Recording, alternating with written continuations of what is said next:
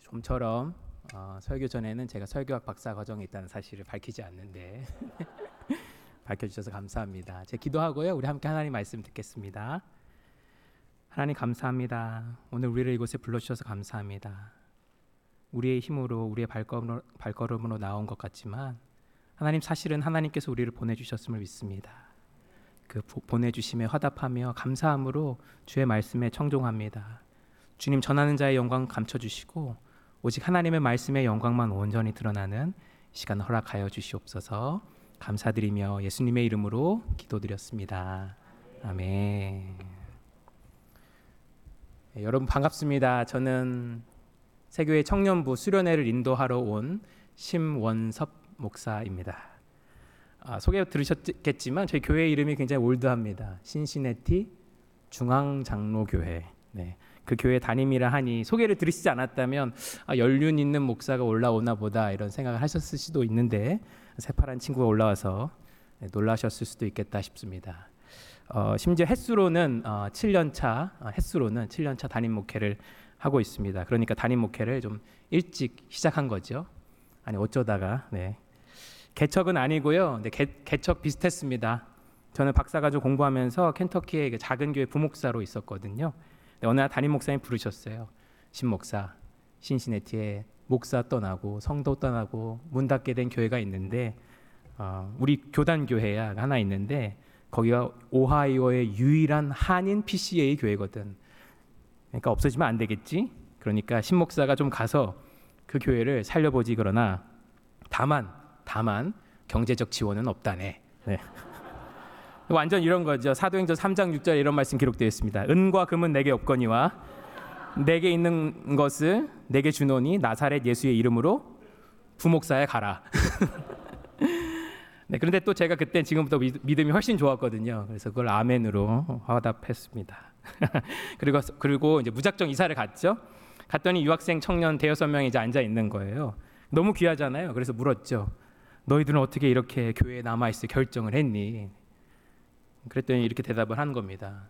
아, 목사님, 저희라도 교회를 지켜야죠. 이런 대답을 원했는데 아니었어요. 아, 어차피 졸업할 건데 다른 데 가기 귀찮아서요. 네, 그런 청년들과 함께 신, 어, 목회를 시작했습니다. 처음 7, 8개월은요. 아무 지원도 어, 사례도 없었습니다. 뭐 학생들이 무슨 헌금을 하겠어요? 네, 근데 밥은 또 엄청 먹죠. 네. 마이너스 사역, 네, 플러스 되는 사역이 아니라, 네, 그때 저희 집 애들이 다섯 살, 그때 당시에 다섯 살, 세 살, 한 살 이랬습니다. 셋인데요. 또 와이프랑 애들은 무슨 죄예요? 네, 그래서 제가 그때부터 얼굴이 두꺼워졌습니다. 노예 가서 어, 저희 교회 좀 도와주세요. 네, 그리고 동네에 다른 미국 교회들 돌아다니면서 저희 교회 좀 도와주세요. 네, 제가 그때 아틀란타도 왔었습니다. 네, 여기 여기가 이제 신시내티에서 차로 한 8시간 정도 걸리거든요. 그때 심수영 목사님이 이제 막 PCA 한인 코디네이터가 되셨을 때예요. 그냥 무작정 찾아갔습니다. 목사님, 저도 신 목사인데 좀 도와주세요. 네, 엄청 어이 없으셨겠죠? 근데 감사하게도 하나님께서 조금씩 조금씩 도움의 손길들을 붙여 주셨어요. 어, 저희 교회에서 기적적으로 또한 가정이 하나씩 늘기 시작했습니다. 물론 저희는 여전히 작은 교회예요. 그래도 지금은 어른이 한 35명, 아이들이 한 25명 정도 함께 예배 드리고 있는 그런 공동체가 되었습니다. 제가 좀 어려서 어, 그런지 저희 교회는 8, 90%가 3, 40대와 그들의 어린 자녀들로 구성이 돼 있어요. 이 조그만 애들이 바글바글바글 해요. 여기 계신 어르신 분들은 예전에 어, 들으시면서 예전에 세교회 개척하셨을 때 생각이 나실 것 같습니다. 신시내티엔 한인들이 한 1000명에서 1500명 정도 있다고 추산하는데요. 그렇게 해서 저희는 30년 30년 전통의 올드한 교회 이름을 가진 젊은 교회가 되었습니다. 근데 가정이 하나하나 늘어나니까요. 제 고민도 하나하나 늘어났습니다. 근데 이상하게 제 머리는 하나하나 빠지기 시작했어요. 이렇게 잘 가리고 있지만 사실 이렇게 M자로 올라가고 있거든요. 제가 원래 머리는 이 시냇가에 심긴 나무처럼 풍성했는데 네, 그래서 이번에 청년부 수련회 주제가 영어로 fruitful, 어, 한국말로 무성한이라고 하길래 당장 달려왔습니다. 네. 오늘 본문에 오늘 본문에 솔로몬도요 고민이 엄청 많았습니다. 사실은요. 원래 뛰어난 리더의 후임자가 된다는 것만큼 부담스러운 일도 없습니다. 비교될 게 뻔하니까요. 그래서 교계에도 그런 말이 있습니다. 스타가 지나간 자리는 광야다. 비슷한 이유로 솔로몬 왕도 어깨가 참 무거웠을 것입니다. 어, 머리도 좀 많이 빠졌을 거예요. 그는 뛰어난 왕 누구죠? 다윗의 뒤를 이어 왕이 되었습니다. 심지어 다윗에게는요 아들도 많았어요. 그래서 솔로몬이 왕이 되기까지 어, 형제들과 그런 다툼도 있었습니다. 심지어 아도니아라는 형과 왕권 다툼도 있었고 그 과정에서 솔로몬은요 아버지의 용사였던 요압 장군을 또 처리하기도 해야 했습니다. 그 모든 과정이 얼마나 힘들고 어려웠을까요? 그래도 오늘 본문 바로 전 말씀인 열왕기상 2장 46절을 보면 나라가 솔로몬의 손에 의해 견고하여지니라라고 되어 있습니다. 그 모든 과정을 거치면서 나라가 견고하게 세워졌다라는 것입니다. 좋은 말 같죠? 아닙니다. 열왕기 기록자는요 결코 솔로몬에게 호의적이지 않아요.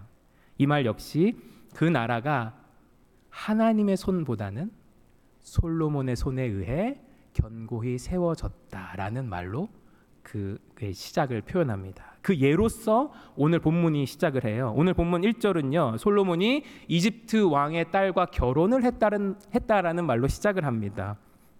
근데 그것은 단순한 결혼이 아니었죠. 영어로 보면 훨씬 더 분명한데 marriage alliance 혼인 동맹이었다라고 되어 있어요. 당시에 이집트는 초강대국이었습니다. 다시 말해 이 결혼은요 정치적인 목적이 있었던 결혼이죠.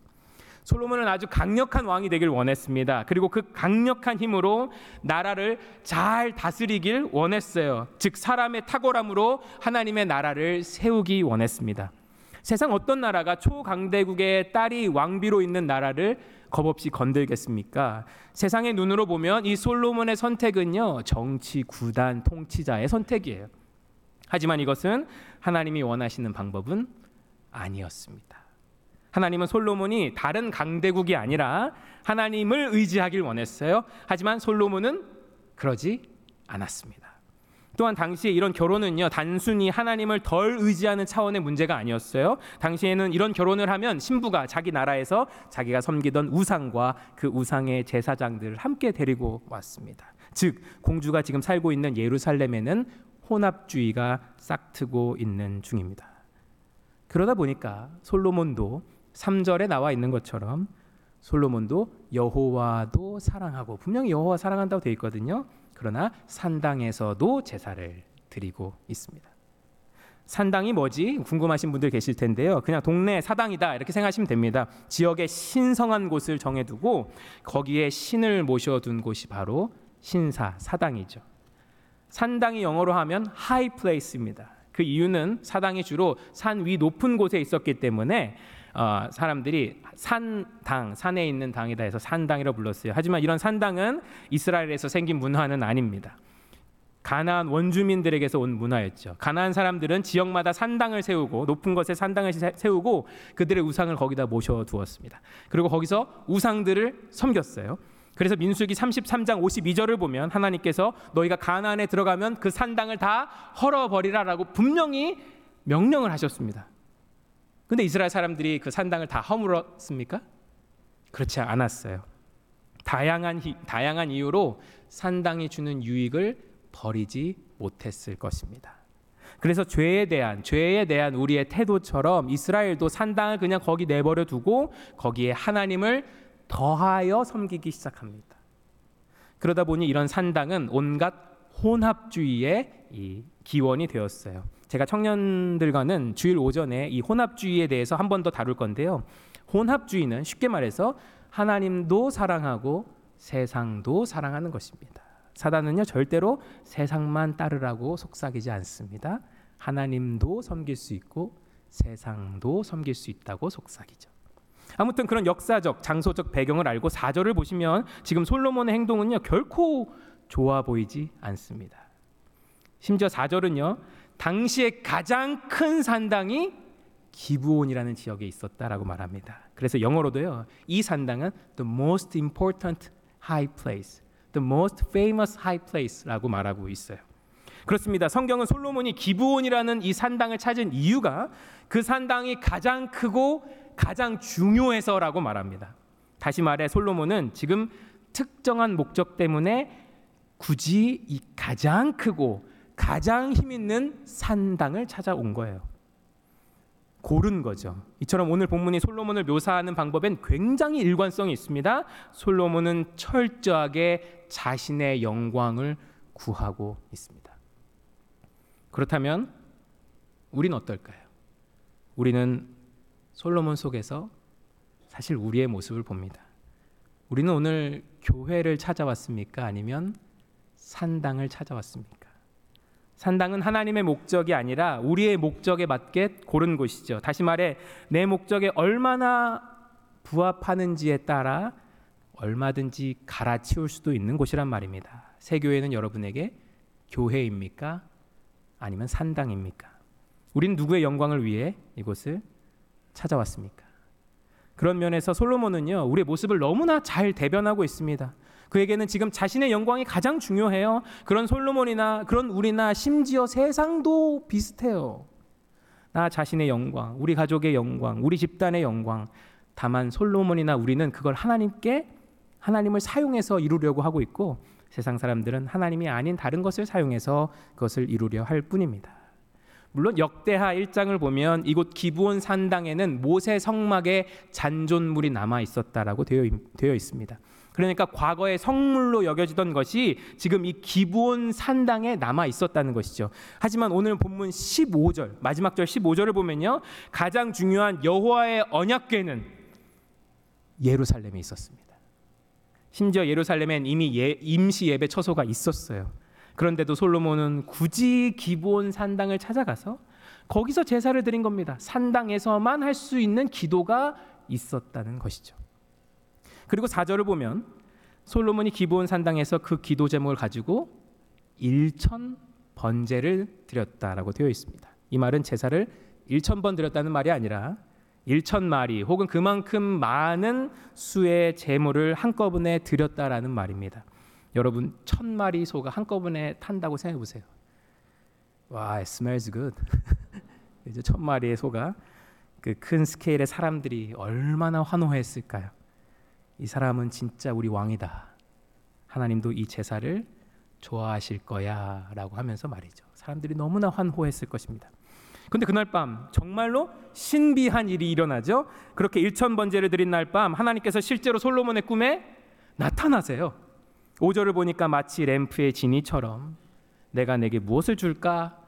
소원을 말해봐. 이렇게 말씀하고 계십니다. 그리고 그 솔로몬이 백성들을 잘 다스릴 지혜를 구하니까 하나님은 솔로몬에게 우와 너가 지혜를 구했어. 내가 너가 구하지 않은 부귀와 영광까지 다 주겠다라고 말씀하세요. 이렇게 말씀하시는 하나님은 실제로 기분이 좋아 보이세요.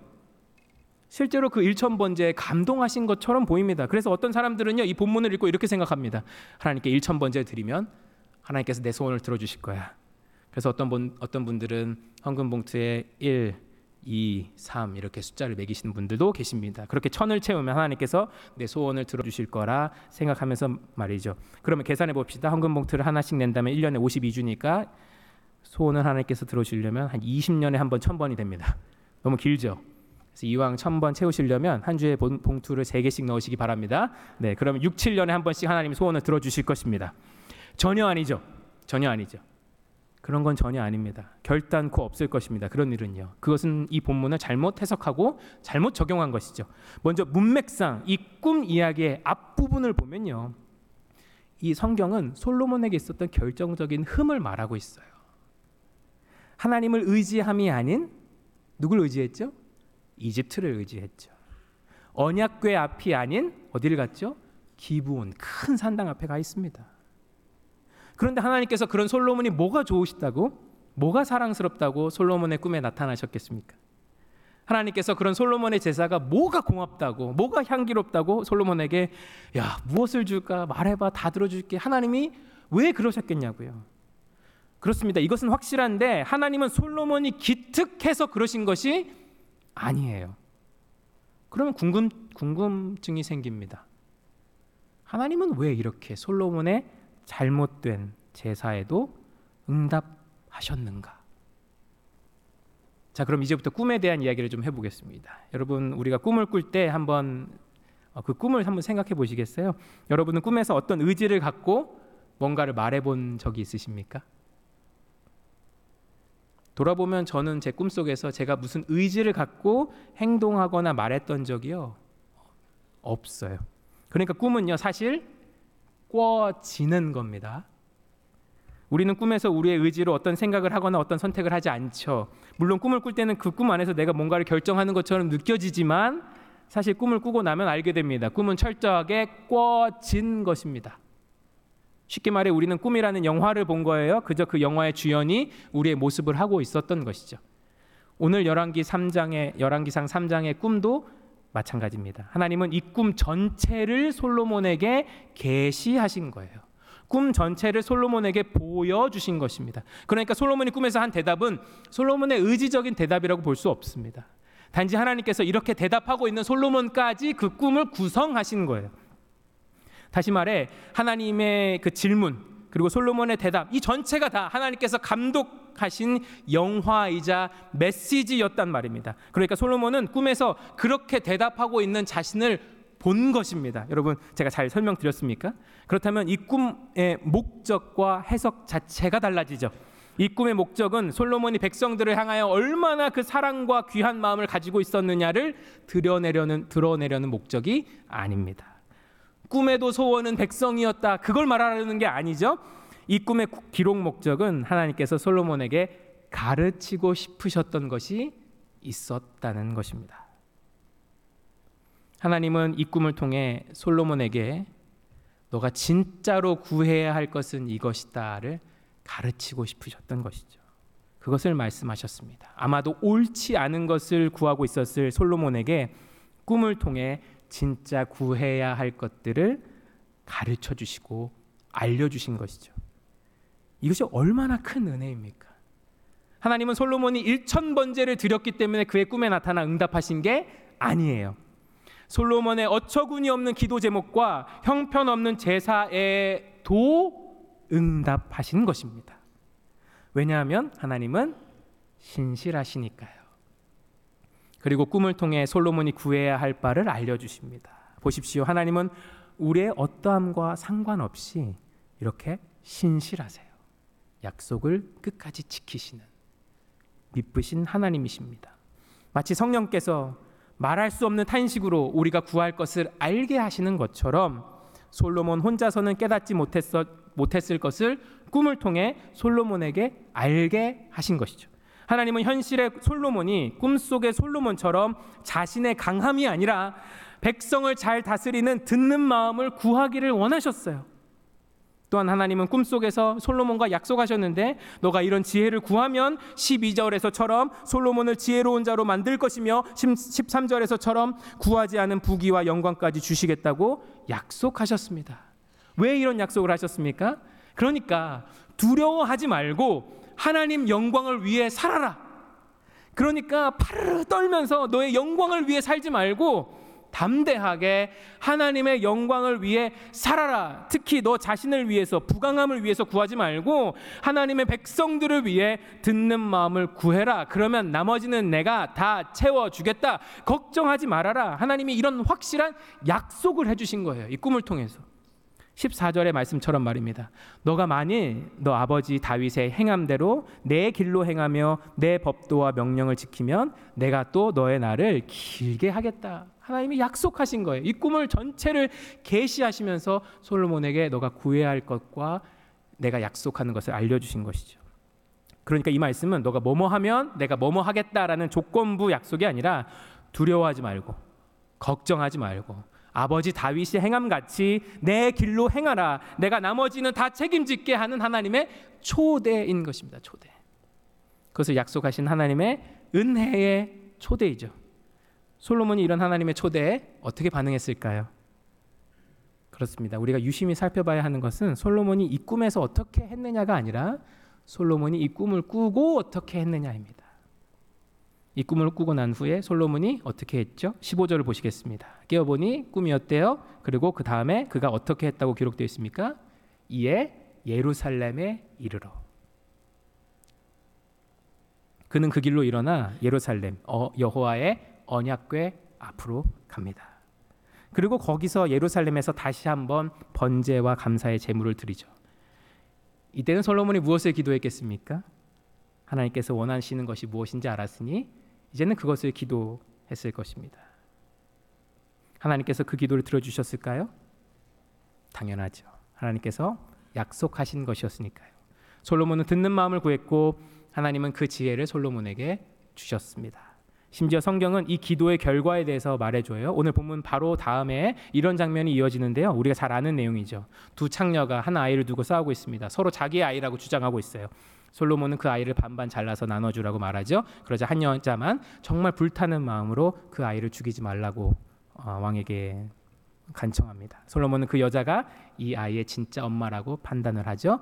솔로몬의 이런 지혜가 어디에서 나왔겠습니까? 솔로몬이 기브온에서 드린 일천 번제에서 나왔습니까? 그렇지 않았습니다. 그 꿈에서 일어나 예루살렘으로 돌아가 드린 그 번제, 그 기도 제목에서 온 것이지요. 그런 면에서 솔로몬의 지혜와 부는 염려와 투쟁을 통해서 얻어낸 것이 아니라 순전히 하나님의 은혜로 얻은 것입니다. 하지만 솔로몬이 계속해서 자기 영광이 아니라 하나님의 영광을 위해 살았을까요? 아쉽게도 그러지 못했습니다. 열왕기상 11장을 보면 솔로몬이 마음을 돌려 하나님을 떠나는 장면이 나와요. 그는 하나님을 위해 엄청난 성전도 지었고 은을 돌같이 흔하게 여길 정도로 엄청난 부도 쌓았습니다. 하지만 그는 하나님이 최초에 하신 약속, 또 계속해서 remind 해주셨던 약속, 다른 건 걱정하지 말고 하나님의 영광을 위해서 살아라. 다른 건 내가 다 책임지겠다라는 그 약속대로 살지 못하죠. 그렇다면 하나님께서 솔로몬과 하셨던 이 약속은 오늘날 우리와도 하나님이 우리에게도 해주시는 그런 유효한 약속일까요?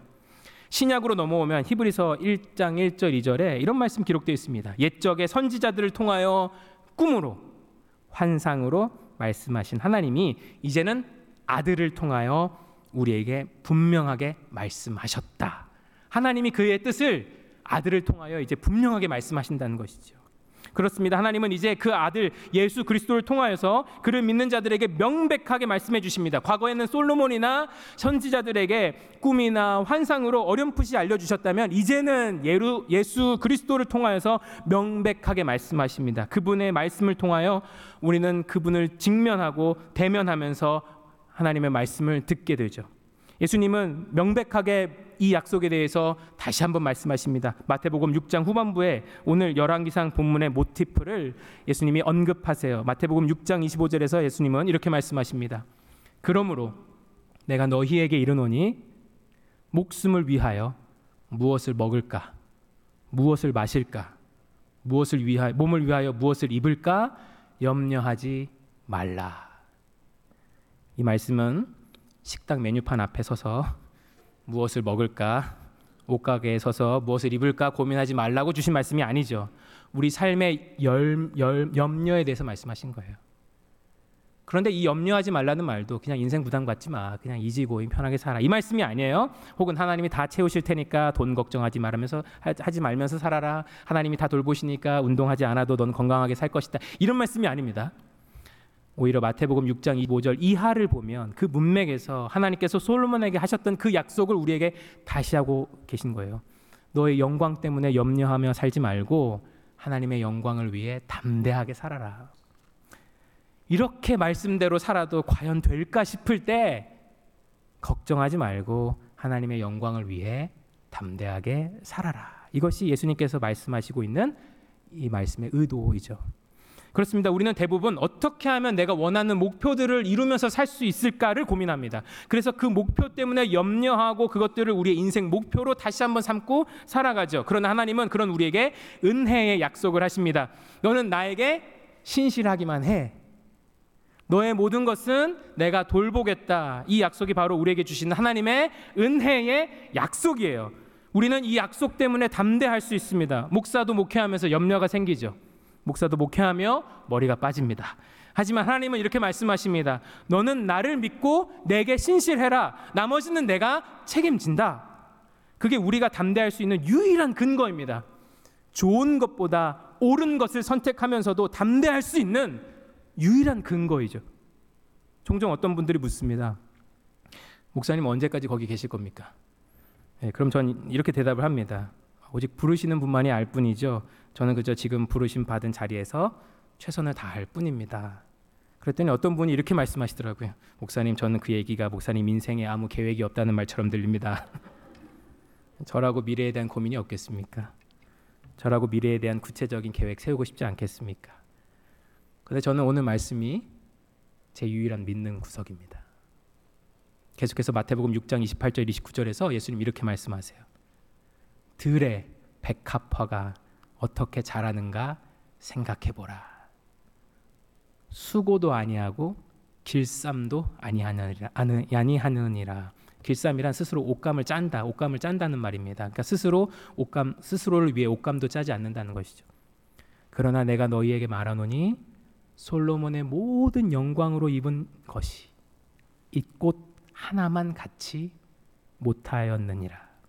즉 모든 영화를 누렸던 솔로몬도 이 꽃 하나만큼 아름다운 옷을 차려입지 못했다라는 것입니다. 우리는 무엇을 입을까? 그러니까 어떻게 하면 내 영광을 드러낼 수 있을까? 아등바등하면서 삽니다. 하지만 들의 백합화는 그러지 않아요. 들의 백합화는 스스로를 위해 옷감 한 번 짠 적이 없습니다. 그렇지만 그 백합화는 솔로몬의 그 어떠한 화려한 옷보다 아름답죠. 왜냐하면 그 들의 백합화를 하나님이 돌보시기 때문이죠.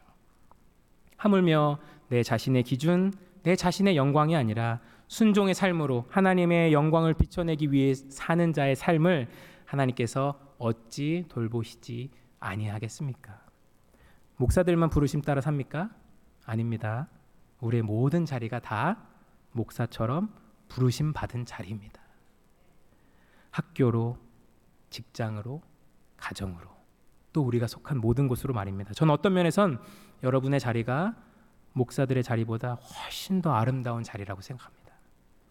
여러분의 어떤 자리도 초라하지 않아요. 내가 지금 뭐 하면서 살고 있나? 한탄스러우십니까? 그럴 때가 있으십니까? 그럼 그곳을 그곳에 보낸 여러분을 보내신 하나님의 마음도 아프실 것 같아요. 내가 어디에 있는지에 따라 내 영광이 드러나고 사그러지고 이런 것을 걱정하지 마십시오. 오히려 어떠한 때에도 하나님의 영광을 위하여 살아보십시오. 하나님의 약속을 기억하십시오. 그리하면 우린 그 약속대로 하나님의 돌보심을 경험하게 될 것입니다. 하나님의 돌보심은 우리 스스로를 아등바등 하면서 빛나게 하는 것보다 훨씬 더 아름답습니다. 그러니까 이게 될까? 정말 이래도 될까? 정말 순종해도 괜찮을까? 염려될 때에 이 말씀을 떠올려 보십시오. 예수님께서 계속해서 말씀하십니다. 마태복음 6장 33절 말씀이에요. 그런즉 너희는 먼저 그의 나라와 그의 의를 구하라. 그리하면 이 모든 것을 너희에게 더하시리라. 이 말씀을 잘못 오해하면 모든 것을 얻기 위해 먼저 그의 나라를 추구하고 싶어집니다. 이 말씀을 잘못 오해하면 내 영광을 위해 하나님의 영광을 먼저 구하고 싶어지죠. 오늘 열왕기상 본문도 똑같죠. 오늘 말씀을 잘못 이해하면 내가 구하지 않은 부와 영광을 얻기 위해 하나님이 좋아하시는 듣는 마음을 구해야 할 것 같습니다. 아니죠? 그런 게 아닙니다. 이 말씀은 그리스도께서 우리와 분명하게 약속하시는 겁니다. 우리가 자신의 영광이 아니라 하나님의 영광을 위해 담대하게 살아갈 수 있게 하는 하나님의 은혜로운 약속입니다. 솔로몬의 아무리 화려한 옷보다 하나님이 돌보시는 드레드 백합화가 더 아름답습니다. 염려하지 마라. 내가 돌본다. 너의 영광을 위해 살지 마라. 내가 채운다. 지금 솔로몬의 아름다운 옷 걸치고 있다고 좋아하지 마라. 하나님이 돌보시지 않으면 그 모든 것이 다 헛된 것이다. 멋져 보여도 반석이 아니라 모래 위에 세운 집과 같다. 그러니까 아등바등 너의 영광을 드러내, 드러내려고 살지 말고 하나님의 영광을 비춰내기 위하여 순종으로 하나님의 영광을 비춰내기 위하여 담대하게 살아라. 오늘 말씀을 통해서 우리에게 약속하시고 도전하신 하나님의 어, 메시지이죠. 아니 목사님, 근데 그게 정말 가능합니까? 정말 그렇게 되겠습니까? 내 영광 드러내려 아등바등 살지 않고 하나님 영광 드러내려 살아도 이 험한 세상에서 살아남을 수 있겠습니까? 가지가 담장 너머로 뻗어 나가면 담장 안쪽은 수확이 줄어들지 않겠습니까? 담장 넘어가지 담장 넘어가는 가지는 가지치기 해야 안에서 더 풍성한 수확을 누리지 않겠습니까? 담장 넘어가는 가지 가지치기 안 하면 이 험난한 세상에서 지속 가능한 교회가 될 수 있겠습니까? 물론 그 질문이 듭니다.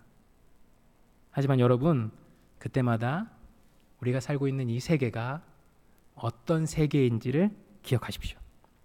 이것은 하나님의 세계입니다. 하나님의 홈그라운드예요. 하나님이 디자인하셨고 지금도 하나님이 다스리시는 하나님의 세계입니다. 하나님의 말씀은 하나님의 세계에서 이루어질 것입니다. 이것을 믿으십니까? 여러분 이곳은 화려한 제사보다 순종이 더 아름다운 곳입니다. 여러분 이곳은 내가 이루어서 입은 일원에서 입은 그 멋진 옷보다 하나님이 돌보시는 들풀이 더 아름다운 곳입니다. 여러분 이곳은 솔로몬이 기브온에서 드린 1천 번째 제사보다 솔로몬이 일어나 예루살렘 언약궤 앞에서 드린 그 조촐한 순종의 제사가 더 아름다운 세계예요. 여러분 이곳은 하나님이 지으시고 하나님이 다스리시는 하나님의 세계입니다. 그리스도께서 다시 오실 하나님의 세계예요. 그런 곳이 어찌 하나님의 말씀대로 이루어지지 아니하겠습니까? 여러분 저는 오늘 설교를 마치면서 찬송가 한 곡을 소개하고 싶습니다. 어, 찬송가 478장 참 아름다워라예입니다. 근데 이 곡의 한글 찬송가를 보시면 아쉽게도 영어 찬송가의 3절을 한글로 번역을 해두지 않았어요. 그리고 1절과 2절, 영어 찬송가의 1절과 2절을 길게 번역해서 1, 2, 3절로 만들어 두었습니다. 그래서 한글 찬송가만 들으면 이 곡은 일반적으로 하나님이 지으신 세계의 아름다움을 노래한 곡처럼 들려요.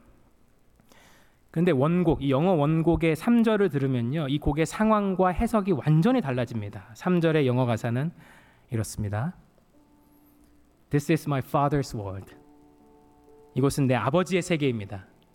Oh, let me never forget. 그것을 결코 잊지 않게 해주십시오. That though the wrong seems of so strong, 종종 악이 너무 강하게 보일지라도 God is the ruler yet. 하나님은 여전히 이 순간에도 통치하고 계십니다. This is my father's world. 이곳은 내 아버지의 세상이며 the battle is not done. 아직 전쟁은 끝나지 않았습니다. But Jesus, who died, shall be satisfied. 죽임 당하신 예수 그리스도를 통해 and earth and heaven be one. 이 땅은 하나님의 나라가 될 것입니다. 들어보니 하나님의 만드신 창조 세계의 아름다움만 찬양하는 노래가 아니죠. 이 세계는 This is my Father's world. 하나님의 세계라는 겁니다. 우린 하나님의 세계에서 살아갑니다. 기억하십시오. 우리의 부르심이 흔들릴 때, 순종의 대가로 염려가 밀려올 때, 기억하십시오. 그리고 그리스도를 바라보십시오. 그러면 이곳이 하나님의 세계임을 알게 될 것입니다. 누구는 나이브하다고 비웃을 것이고 누구는 어리석다고 비웃을 거예요. 그럼에도 불구하고 이곳은 하나님이 디자인하셨고 하나님이 지금도 통치하시는 하나님의 세계입니다. 하나님의 방법이 승리하고 하나님의 약속이 최종적으로 성취되는 하나님의 세계입니다. 함께 기도하겠습니다.